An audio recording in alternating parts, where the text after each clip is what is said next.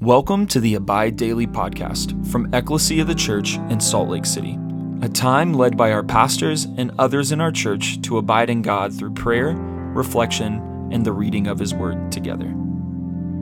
Hey, this is Greg. Thanks for joining me today. As we begin our prayer and reading today, let's take a moment to pause, be still, and be aware of God's presence.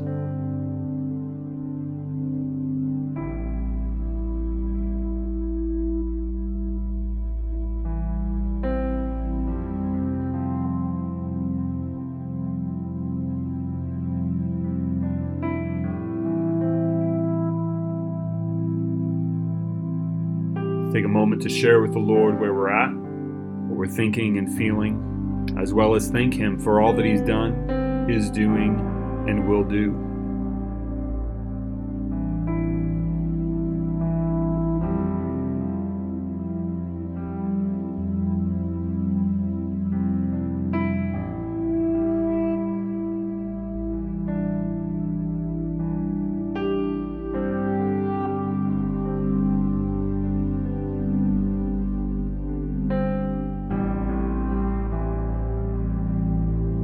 Prayer for peace.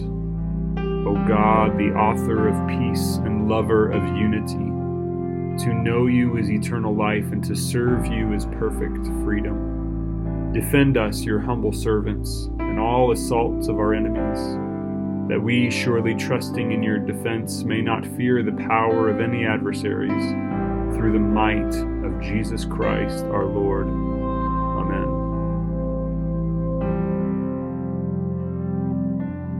Lord, as I read your words in Scripture, I ask, Holy Spirit, that you lead me and give me understanding. Lord, I ask that you would draw near and meet with me and lead me into your kingdom today. We'll be reading from Micah chapter 6.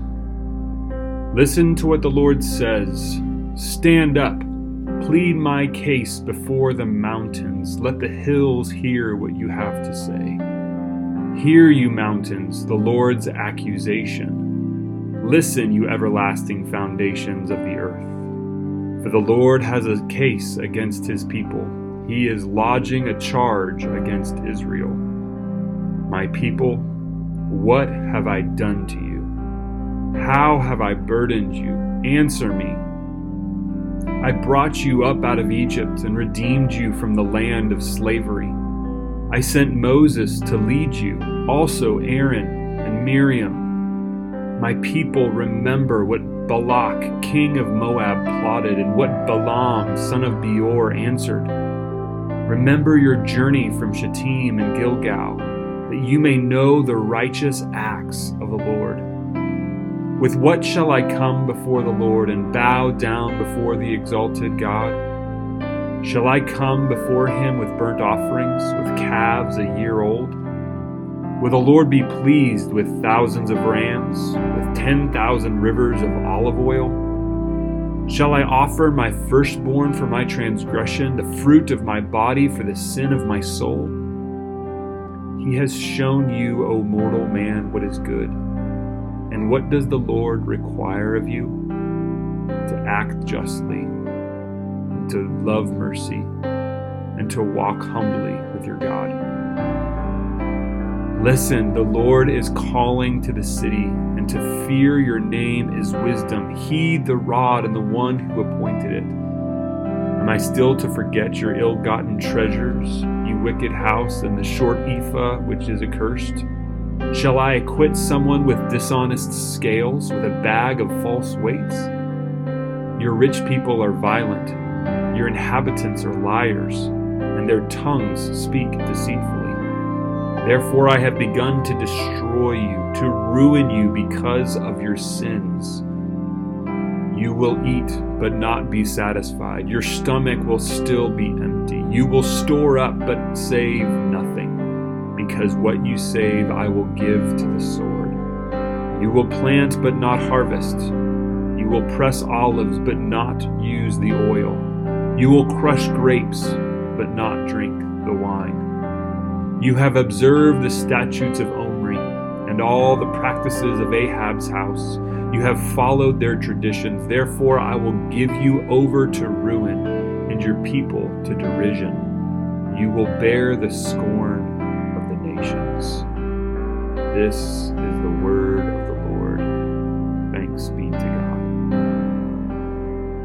Chapter 6 begins with this reminder of the Lord's faithfulness to his people and a pointed declaration of what God requires of his people. The judgment that's laid out here in chapter 6 produces the lament of the people in, in chapter 7 and the pouring out again of God's mercy in the second half of chapter 7 and into chapter 8.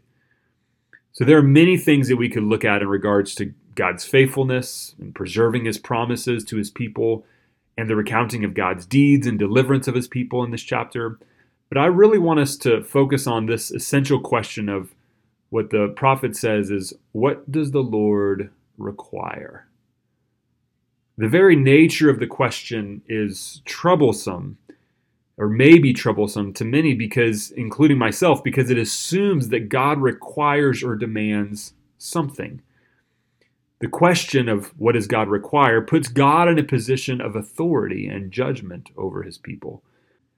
Many people may have grown up with this idea of God as someone who is kind and gracious and, and always just loving and forgiving. And these characteristics are very true of God, but He's also holy and just and righteous known as a consuming fire, as one biblical prophet would say. So, the question that Micah the prophet is asking is how can one approach God who is holy and righteous? And Micah the prophet assumes one must approach God in a certain way, in a certain posture. One doesn't approach God on a whim, and it's not like it's no big deal. The prophet looks to the sacrifices that were offered and wondering if if these were enough, if these were pleasing enough to God that we might approach Him. He looks to the sacrifice of one's own, one's own possessions, even the sacrifice of bearing the consequences of sin, and wondering, would this be enough to give us the ability to approach God or to please God? Ultimately, he ends in verse 8 with a directive to the people of God with instructions of how we are to approach God. What does the Lord require of us? We act justly, we love mercy, and we walk humbly with our God. Notice the three pronged approach of taking an active role of living in justice combined with loving mercy and this sense of kindness and compassion. And then finally, this idea of walking humbly with God. The three dimensions of life for a follower of Jesus acting just acting justly in the world, loving mercy and walking in forgiveness and compassion, and then walking upward in our relationship with God in humility. If we take a self reflective look at how the prophet Micah instructs God's people to approach the Lord their God, we may be relieved that it's not through this great and precious sacrifice of our possessions. No, no, no, no. It's actually much more valuable than that. It requires our very being, our very thinking, our passions, our responses in difficult circumstances and situations. Really, the standard that is set here of justice, mercy, and humility is too high for any of us to achieve. But we're thankful that Jesus, the one who lived in perfection of being just, of loving mercy, and walking in perfect humility before God has become our means of approaching God the Father. The requirements of God remain, and yet they are fulfilled in you and I and all those who approach God in the name of Jesus, in the perfection of Jesus, in the justice, mercy, and humility of Jesus. As Ephesians 3:12 says, because of Christ and our faith in him, we can now come boldly and confidently into God's presence. So, how do we approach God? What is His requirement? His requirement is perfection found in Christ. And we get to live out these ideas as followers of Jesus, these realities of justice, mercy, and humility as we follow Jesus, our perfect example, and the one who brings us to the Father.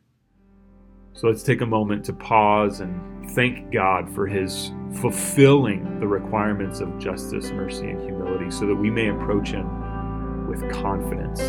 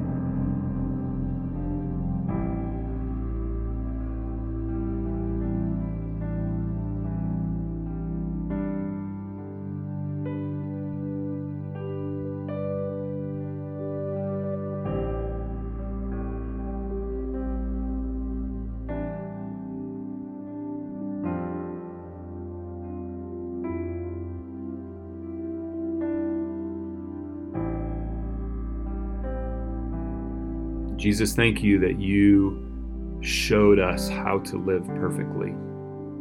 That you not only fulfilled the requirements and did the deed of sacrifice, but you showed us what life looks like in obedience to God and humility before God and listening to his voice and walking in obedience to him and being filled with forgiveness and mercy and compassion, always forgiving those who are around us, and yet living in justice, acting in justice towards the oppressed and the broken. Thank you, Jesus, that you have modeled that, have, that you have lived that, and that we get to get to participate in the fulfillment of those things, and ultimately that we get to have the requirements of God fulfilled in our own lives not because of our greatness or our esteem, but because you've given it to us, our Lord Christ. And so we thank you, Jesus, for your perfection. We thank you, Father, that we can approach you as your beloved children because of the fulfillment